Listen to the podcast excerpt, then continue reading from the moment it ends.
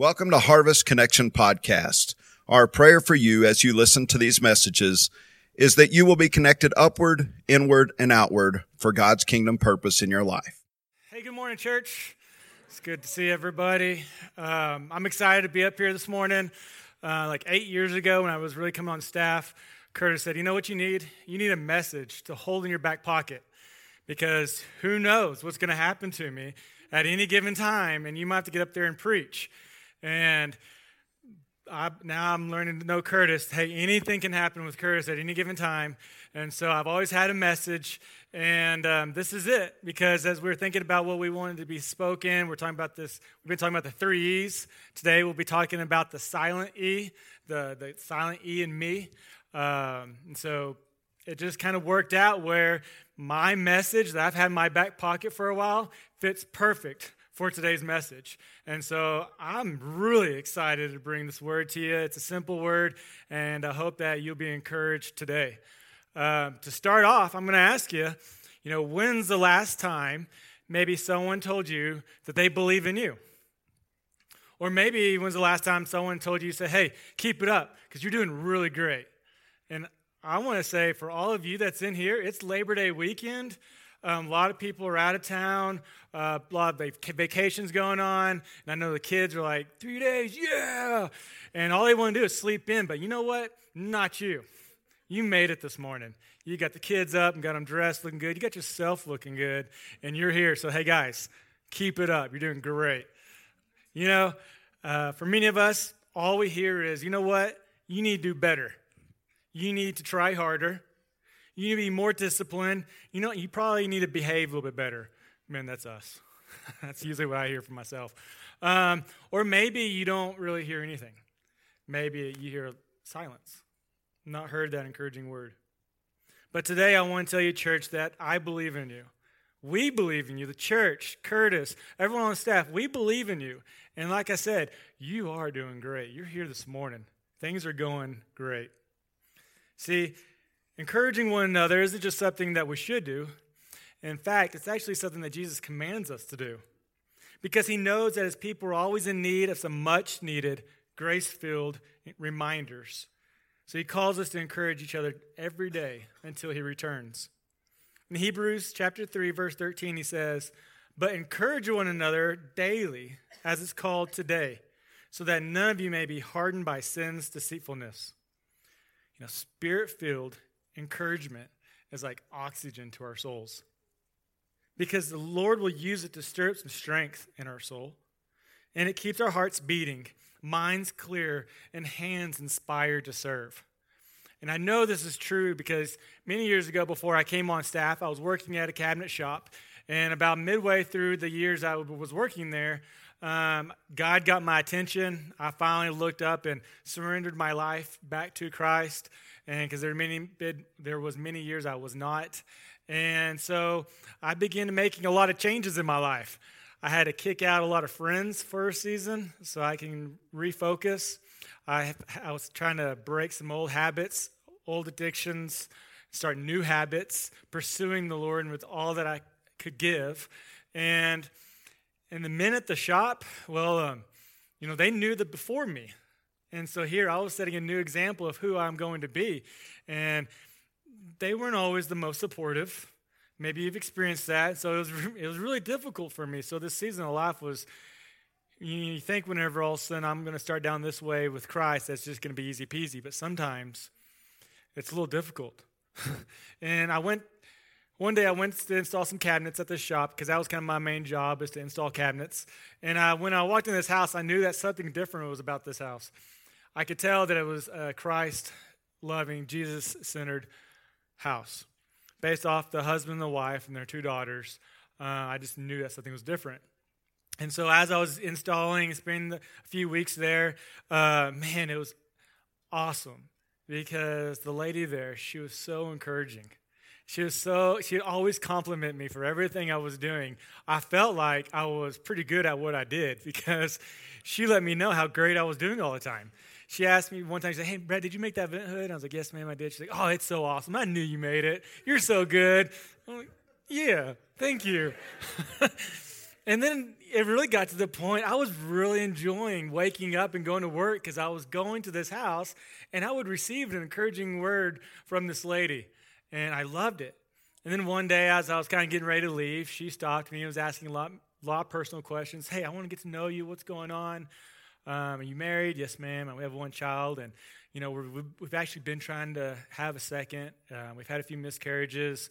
Uh, you know, it was her fault. It's my fault. Her fault. My fault. Whatever the doctors say. You know, it was back and forth. Either way, it wasn't happening. It was easier the first go around. The second one wasn't as easy. So frustrating. And life. And she just was like, you know what? I'm going to be praying for you, Brett. And you know what? I really believed her that she was going to be praying for me. Well, days later, as we are finishing the job, uh, finishing up at her house, I, again, I was getting cleaned up, and her husband came in. And usually her husband wouldn't come in because he'd be at work. I'd only saw him really during lunch hours when he could take off and run look at the house. So he came home early. And he came in, like, hey, I'm here. She said, great. All right, now, Brett, can you come follow me? Can you come into our room? Like, okay. and uh, go in the door, and she shuts the door. and uh, she say, say, hey, Brett, so I just want you to know, um, like I told you, we were praying, we've been praying for you, and God put a word on our heart for you. And she's like, and it's in through a scripture. And I wrote it down on this card, and I want to give it to you. And she gave it to me, and she read it to me. And then her and her husband put laid their hands on me and began to pray for me. And I won't forget that moment. Because at the right time in my life, my season, at that season I was in, I needed some encouragement. And that's what her and husband, her, her husband gave to me. I left there really thinking, you know what? I know seasons of life right now is tough, but I got it. Things are going to be good. I'm excited for what this new season God's called us to. And then we had we finally had our second child and a third one. Things are going great. And so, but God knows that his people needs an encouraging word. He knows we need it. You know, in the Gospel of John, chapter 18, you've always heard what Jesus warned. He said, You know, in this world you will have trouble. But let's pause. Okay. And you already know what he's going to say next. But let me tell you, what he says next is an encouraging word. He says, Hey, you will have trouble in this world, but you know what? It's going to be okay because I've overcame it. you you're going to be okay. At the right time, Jesus gives us an encouraging word to know we got this. We're good. We live in this broken world with where everything calls us towards selfishness and despair. Sin, it destroy it steals our joy. Our bodies break down, our plans fail, our dreams die, our vision dims. When encouragement is absent from the life of the believer, we feel unloved. We feel unimportant. We feel useless and forgotten. But when true, authentic encouragement is shared, it should lift someone's heart toward the Lord. It should it points out evidence of grace in another's life to help them see that God is using them. And it points a person to God's promises and assures them that all they face is under His control. So, my prayer for you this morning is that not only will you be encouraged, but my prayer is that you'll be reminded of the people that God's placed in your life at certain seasons to encourage you in your life, to remind us of God's promises in our life. So today we're getting the key verse we're going to be in, not just one verse, but a lot of verses. It's a whole chapter of Acts 9. So if you don't pull out your Bibles or your phone or your iPads, whatever your choice is, open up to Acts 9. We will also have it on the screen. But the first really nine chapters, I just want to summarize and kind of get you caught up. Most of you know about chapter 9 of Acts. It's when it's kind of Paul's conversion. And Paul, at this time, his name was Saul. Okay, the Apostle Paul, his name was Saul. And just so you know, at the, as I'm reading today, it's going to say Saul in the scripture, but more than likely I'm going to say Paul. Paul, Saul, same person. Cool? Okay. Um, but the, Paul, he was eager to uh, find people of the way, Christians. Uh, today we're known as Christians. Then it was called people of the way and he wanted to find people the way and take them to prison. And he went to the high priest and asked for a letter, uh, permission to go to Damascus to bring everybody of the way chained and, and put in prison. And he got the letter and he got the approval. So then he gets on the road with his men to go to Damascus, which is 130 miles away from where he was at. So obviously, it shows he's pretty dedicated because he's got a pretty good long road trip um, to go on. And so he takes the trip, and about midway or at some point, I don't know, at some point, is when he has his encounter with, with Jesus. And he, the light shines down, and there's a loud sound, and the people are with him fall down in fear. They know something's going on, but they can't hear anything. And Paul is hearing God talk to him. And this, when it was all said and done, Paul was blind for a short while, and the men knew something was going on, but they didn't know what had happened. They were all scared, so they have to actually guide Paul to Damascus because he couldn't see. And I can imagine God was probably like, you know, you shut your eyes against my light and my Savior, that's fine. So you're going to spend a few days physically blind as you've been blind spiritually. So this is that moment, and he makes it into town, into town, and then this is where we're going to pick up um, in our reading. And in this section of chap- chapter 9 of Acts, I'm calling it the encouragement that's engaging. Encouragement that is engaging. We're going to pick up in verse 10. Now, there was a disciple at, at Damascus named Ananias.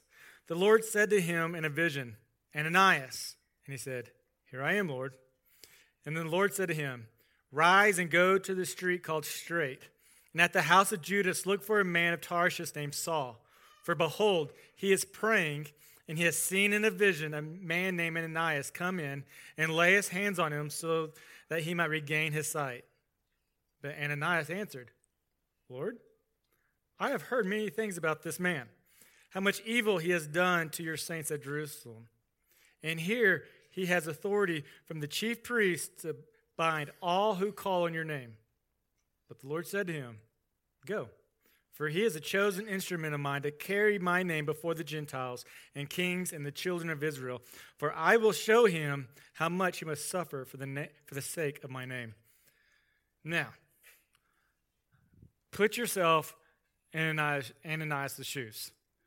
If you had this moment, all of a sudden, you're right, God's like, hey, Hey, Ananias, you know that guy? Have you heard of that guy named Saul? He's going around and binding all the Christians and taking them, chain them up and taking them to prison. And yeah, yeah, God, I've heard of that guy. Yeah. Well, you know he's here in town. He's here. Well, I need you to go pray for him. Wait, what? you want me to do what? God's like, yeah. Go ahead. Go pray for him if I was Ananias, I mean, first off, Ananias is a great man because God speaks to me and says, Here I am, Lord. If God speaks to me, I'm kind of, what, what was that? but, and I was like, Here I am. Send me. I'll go. But have you had that moment where, like, you feel like God maybe placed someone on your heart and you're supposed to go pray for them and you're like, mm mm. Maybe in public. it's always the case. It's always in public. I don't want to do it. It's so embarrassing.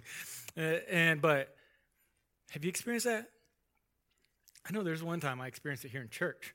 We were at a core during worship, and God said, He, he put this lady on my mind who I needed to go pray for her.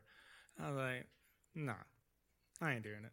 I mean, what am I supposed to pray? He's like, you'll figure it out when you're there. I'm like, come on. she's she's older than me. Her children are like close to my age. I mean, this is just this is just weird. And but then I go, I was like, hey, I'm supposed to pray for you, I feel, and um, you know, here at Harvest, we, we, encourage people, hey, you know, have your eyes open sometimes when you pray, so you're around, know of your surroundings, and if they're crying or if they start kind of swaying, you get a chair or whatever. I was knocking at my eyes during this prayer because it was embarrassing, and I don't know what's going on. And so I begin to pray for this lady, and I'm just like, um, as I'm praying, I start getting a vision. I'm like, I, I see a heart, and, and it's red. It's red, I open my eyes to look at her to see kind of what the emotion is, if she's laughing or crying, if I'm doing good. I don't know. So I looked up and no emotion. So I'm like, okay. It was, it's a red heart, I think. And, you know, but it kind of looks a little different. It's not the normal looking heart. Look at her, and by this time she is kind of giggling, but there is some emotion. But so I just keep going. I finish. And afterwards, instead of, you know, her saying, well, thank you for that word, I'm like, thank you for playing along with me. I'm still learning. I'm sorry. but it was so difficult for me. Uh, but I did it.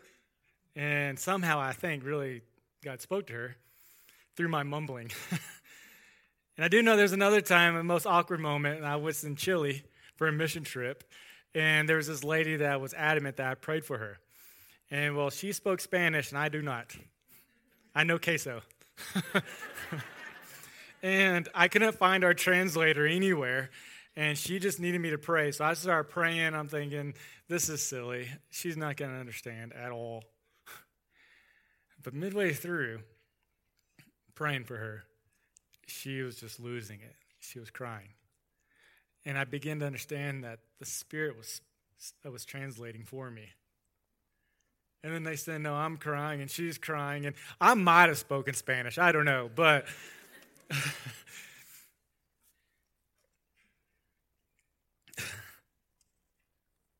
but here's the deal we might not understand, but God has a plan. And then God doesn't, he didn't really need Ananias, but God loves working through his people. So I just had to stop and we had to point that out to know that I'm so thankful that Ananias said, Send me. If we pick up in verse 17, it goes on and says, So Ananias departed and entered the house. And laying his hands on him, he said, Brother Saul, the Lord Jesus, who appeared to you on the road by which you came, has sent me so that you may regain your sight and be filled with the Holy Spirit. And immediately something like scales fell from his eyes, and he regained his, his sight. then he rose and was baptized, and taking food, he was strengthened. Man, and talk about, again, awkward situation. But Paul, he was blind, so he couldn't see Ananias. I don't know if you've gone to hospitals maybe prayed for someone, but when you walk in, you you know, when you want to smile and it's your gesture of how you're standing and you want to go pray for them. Paul couldn't see. So it was up to Ananias' heart for people. Love to do what God wants him to do, had to lead him. So he had to go in there and have that gentle touch, the laying of the hands, and the soft voice to say, I'm here for you. And for Paul to receive that. Because they say, some people might say that Paul's conversion was on the road, but that's really, I don't believe that was the case. It was in this moment because someone was faithful, even over an awkward or maybe a scary situation. He came and expressed love by laying of hands and speaking with love. And Paul began to feel that. And that's when his faith began to believe in Jesus because God heard his prayers. Because it said Paul was praying and Jesus answered him. So this morning, my, one of the questions I have for you is Who was your Ananias? Do you remember the first person in your life who stepped up at the right time to pray for you? Who came in and laid their hands on you and began to pray? And you felt like scales were lifted from your eyes so that you could see the new light? Who was that first person for you? You know, Reba, she was, she was my Ananias she prayed for me.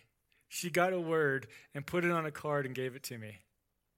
You know, this, this, I try to find it this week, that card. I have it saved, but I, if you might know, I recently moved and half my house is still in storage. So I don't know where it's at. It's somewhere. I'll come across it. But it doesn't, it doesn't matter because I have it memorized. I just, I remember the verse, I remember the translation, I remember all the different changes she made to it. Yeah, changes. This is what it reads Brett, I know the plans I have for you plans to prosper you and not to harm you, plans to give you hope and a future. Hey, Brett, you will call on me and come and pray to me, and I will listen to you.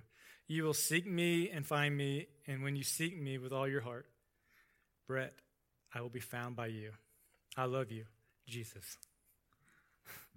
that was the word. And as I told you, of all this tough stuff this season I was in, she gives me a word of saying, Jesus, I know the plans I have for you. So this morning, think about maybe someone who you can be an Ananias for. Because God wants to use you and have you go and pray for someone to encourage them. And it might be awkward, church. But again, God has bigger plans maybe for that other person, and He just wants to work through you. All right, as we move on to verse 20, this next section of Acts 9, I'm calling it the encouragement That's equipping. Starting in verse 20, it says this For some days he was with the disciples at Damascus. This is Paul.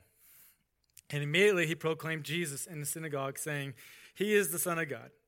And all who heard him were amazed and said, Is not this man who is not this the man who made havoc in Jerusalem of those who call upon this name? And has he not come here for the purpose to bring them bound before the chief priests? Man, I can only imagine Paul right now. As I said, in my life, my season, I was trying to start off and it just hit me and it was very difficult. It's kind of like it's kind of like a Monday. Uh, we don't like Mondays, right? That's kind of the thing. We don't like Mondays.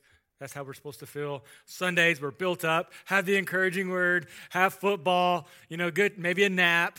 And then you actually go and plan, you know, you got to do your bills and plan for the week. And then Monday happens, you're like, it's not even close to what I had planned. You know, this is the complete opposite of how I thought this week was going to start. That's how Paul's probably starting. He's like, dude, this is not how I expected it. And this is probably one of the most frustrating things in life. Because I'm a planner, I like details, I like things lined out, and when that doesn't happen, I get stressed. And then you add a dirty house on top of that when you just cleaned it, and 30 minutes later your kids come and destroy it. I mean, come on. And then, some, like right now, I'm asking myself, do I even own a lawnmower? Because it sure doesn't look like it outside. I mean, I just can't seem to get things going for me, right? And it's so frustrating. I can imagine Paul getting frustrated. But the thing about it is, I know this is just small things. That's a small thing. But one small thing after another after another can really begin to build up. But then add those small things on top of a struggling marriage or financial problems or busyness at work, this can really become a tipping point. And if you're going about it, going at it by yourself, without an involved spouse or a friend or a life group, what you had planned and it's not going the way your plans, it can be very frustrating. So I, can, I, I think I can relate to Paul at this moment, and I think we all can too. As we continue, it says this But Paul increased all the more in strength and confounded the Jews who lived in Damascus by provi- uh, proving that Jesus was the Christ. But their plot became known to Saul. They were watching the gates day and night in order to kill him. But his disciples took him by night and let him down through an opening in the wall, lowering him in a basket. See, get this, guys. When I said in John 18, it says, You will have trouble. But it's okay, because I've overcome it, and I'll send help. I think, remember, Jesus sends his Holy Spirit. He sends friends. He sends you a life group. He sends you a circle of friends. See, here's the deal. Paul he had situations not going his way, and what he thought how it was going to go wasn't going his way. And so, yeah, he could throw in the towel and say, This is not really what I expected it. But what then it says, he grew in strength because he had the disciples with him. They were circled around Paul to encourage him. I know they were there. He could, I knew he trusted these disciples. He trusted them because they were doing life with him. He was probably sending them, texting them prayer requests every day. They were probably encouraging with text back. Um, he, I mean, all these things were happening. Paul grew in strength because he had a circle. He had people with him. And I know he trusted them because this says he went out a window in a basket. I mean, what? I mean, if I had, if right now, if there's a window and I had to like go through a window in a basket with a rope on it, I'd more than likely be like, hey, Si, take this rope. Hey, Caleb, take it. Hey, Jacob, take it. You, you know what? You guys just keep keep going. Wait, if you can go over there and tie that rope around that column, that'd be great. Um, because I'm going over and I don't want to die. Okay? I need you to hold on to this rope. You know what? Let's just circle that beam and go over here and circle that beam. It's maybe because maybe I'm not doing life with everybody. I don't know if I can trust them yet. Even though all of you guys who know I, you guys are great guys. I'm just using example. But if someone I didn't trust, I don't know if I'd go through a window in a basket. But Paul did. So that tells me he has trust in these men because he's been doing life with them. And that's what Paul had. So you might believe this morning that life group is not for you. But I hope you might begin to understand that, the importance of a circle. Because Paul grew in strength. What Paul had, he had raw, authentic relationships that point out evidence of God's grace in his life to help him see God using, the, using him. You know, this is really important to have a circle right now um, of, of just friends that we can hang out with and just to do life with. Because we do know that in this in world right now, there's tons of teachers, maybe not a lot of fathers and mothers. And that's what we need. We need brothers and sisters, fathers and mothers, spurring one another along through those difficult seasons. I know after the season of Reba, I love her name, Reba. Um, I began ministry, and like I kind of felt the Paul moment, and I was there was I was like, it's not the way I thought it was going to go, but I was keep going, and then I felt like God was calling my wife and I to Africa, and that happened, and it was so crazy. But on this trip, our tour guide uh, was this lady from San Antonio, and she became our tour guide because she actually has an orphanage in Kenya where we were headed, and so she, with the church that I was at at the time we had just started an orphanage. So she was leading us. And have you ever had one of those moments where you meet someone and immediately have a connection, have like a kindred spirit? My wife and I had that with Christy. And the whole trip, we were together the whole time, getting to know one another. And then we got back to the States.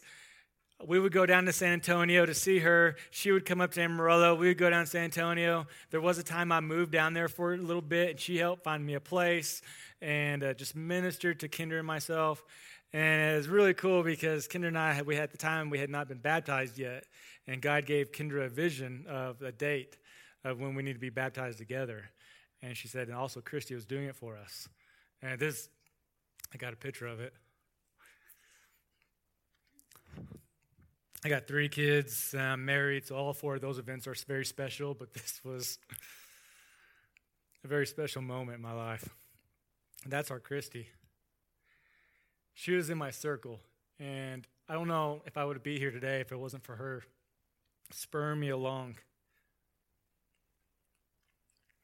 So thankful for her and the people that were placed in my life at the right seasons to teach me, to guide me so I wouldn't throw in the towel. So, who has been that person for you?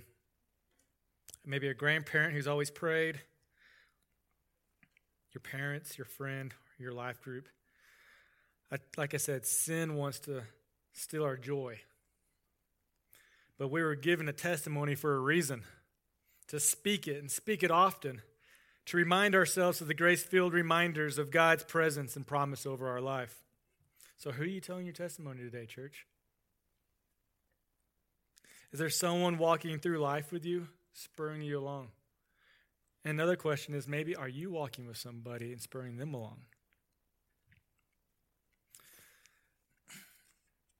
The next part of this chapter 9, we're going to start in 20, verse 26. I'm calling this section encouragement that's empowering.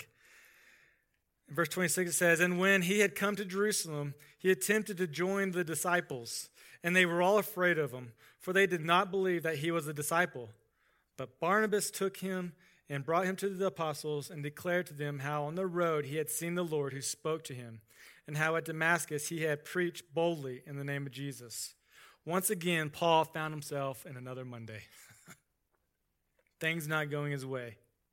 And I tell you, and we're all called to some fights, some good fights, but fights that we can win when we choose to do life in circles. Thank goodness Paul found his Barnabas. Barnabas was nicknamed the son of encouragement by the early, early church, and found in Acts 4. He was the kind of guy you wanted to have around as you were serving the Lord. He wasn't just a spiritual cheerleader, but he was a man of great conviction who wanted to see the church flourish and did all he could do to make it happen. Um, I tell you, I'm very blessed to have the Barnabas that I have. Um, I, I would say that I'm kind of special. Just going to throw that out there because my Barnabas is Pastor Curtis. I remember years ago running into him at a, at a high school graduation. I was like, was that Curtis? I'm going to go find him. And I, I ran into him. I was like, hey, Curtis, what's up? And clearly he didn't recognize me. Um, long curly hair, silly glasses. Um, and so I had to remind him, you know, I'm Samantha Huey's so I'm brother, Right? That's how everyone knows knows me. I'm Sam's brother. Oh yeah, yeah, yeah. I know, I know, I know who you are, Brett. And he told me he was coming back to Amarillo, and I said, hey, when you do, I'll be there. And I'm so thankful I did come because Curtis has spurred me along, even whenever I didn't feel like I could lead. Because I tell you, when we first start, when I first started here, like half of the congregation probably changed my diaper in the Methodist Church in Canyon. I, is everyone I grew up with that taught me in Sunday school. And I'm like, how in the world am I supposed to lead these people? Kurt said, hey, just stand on the word that God gave you. The rest will come. Just stand on the word. And we had some fun times. It was hard times. It was fun times. He would spur me along, encourage me, even whenever I had to stand on the 16 foot ladder. Yes, I do have to tell that story because it's been fun around here. There's before we remodeled and the ceiling wasn't here. I mean, we had the, you know the tall ceiling and those lights were over there, and they had these like this film over it. And Kurt was like, "We gotta get those off." I was like, "Yeah, how?" Well, Jack Carthel stored his 16 foot A-frame ladder up here, and so we set it up, and I get to the top, and I'm like, "I can't reach it still; it's still too far." "Ah, Brett, you got this. Stand on that top step." Well, it says not to stand. okay. yes, sir. I remember. Are you sure, Curtis? I survived. We've had some laughter. We've had some tears. It's been hard. but we've made it. And we're still here. I was telling them this past week, I've, this past few weeks, I've had words that God's spoken to me over the years, being re, I've been reminded of them. And it's been good. So, who was your Barnabas? Do you have a Barnabas today? Do you have someone who's that spiritual cheerleader for you to spur you along, to keep you going? And are you a Barnabas to somebody? We end the chapter in verse 31, it says So the church throughout all Judea and Galilee and Samaria had peace and was being built up. And walking in the fear of the Lord and in the comfort of the Holy Spirit, it multiplied. And that's my prayer for us today, church. As a church, we walk in the fear of the Lord and in comfort of the Holy Spirit and multiply, encouraging one another along. See, I love the overall story of Acts 9 because we start out with a zealous man breathing threats over the church. But God has, was more than able to turn that terrible threat into a great blessing. Despite great opposition that had come against the church, God is still good and loves using his people to spread his grace filled reminders. Now is the perfect time, church, to do that. To be a church that sends out encouragement to those around us to be other people's Ananias, to be their circle, to be their Barnabas. And I don't know if you heard, but this past week, uh, a certain family in our church was on the news. It was pretty awesome. We got these Sarah cards going all the way around and made the news. And it's to celebrate Sarah's birthday. It says, pay it forward, invite someone to your campfire, to your circle. A special acts of kindness in memory of Sarah. And they're going all throughout the town. We encourage people to go and pay for someone's coffee, to leave some money, to pay, pay for someone's food, and give them this card to say and pay it forward. There's already a movement coming from this church. Can we continue it?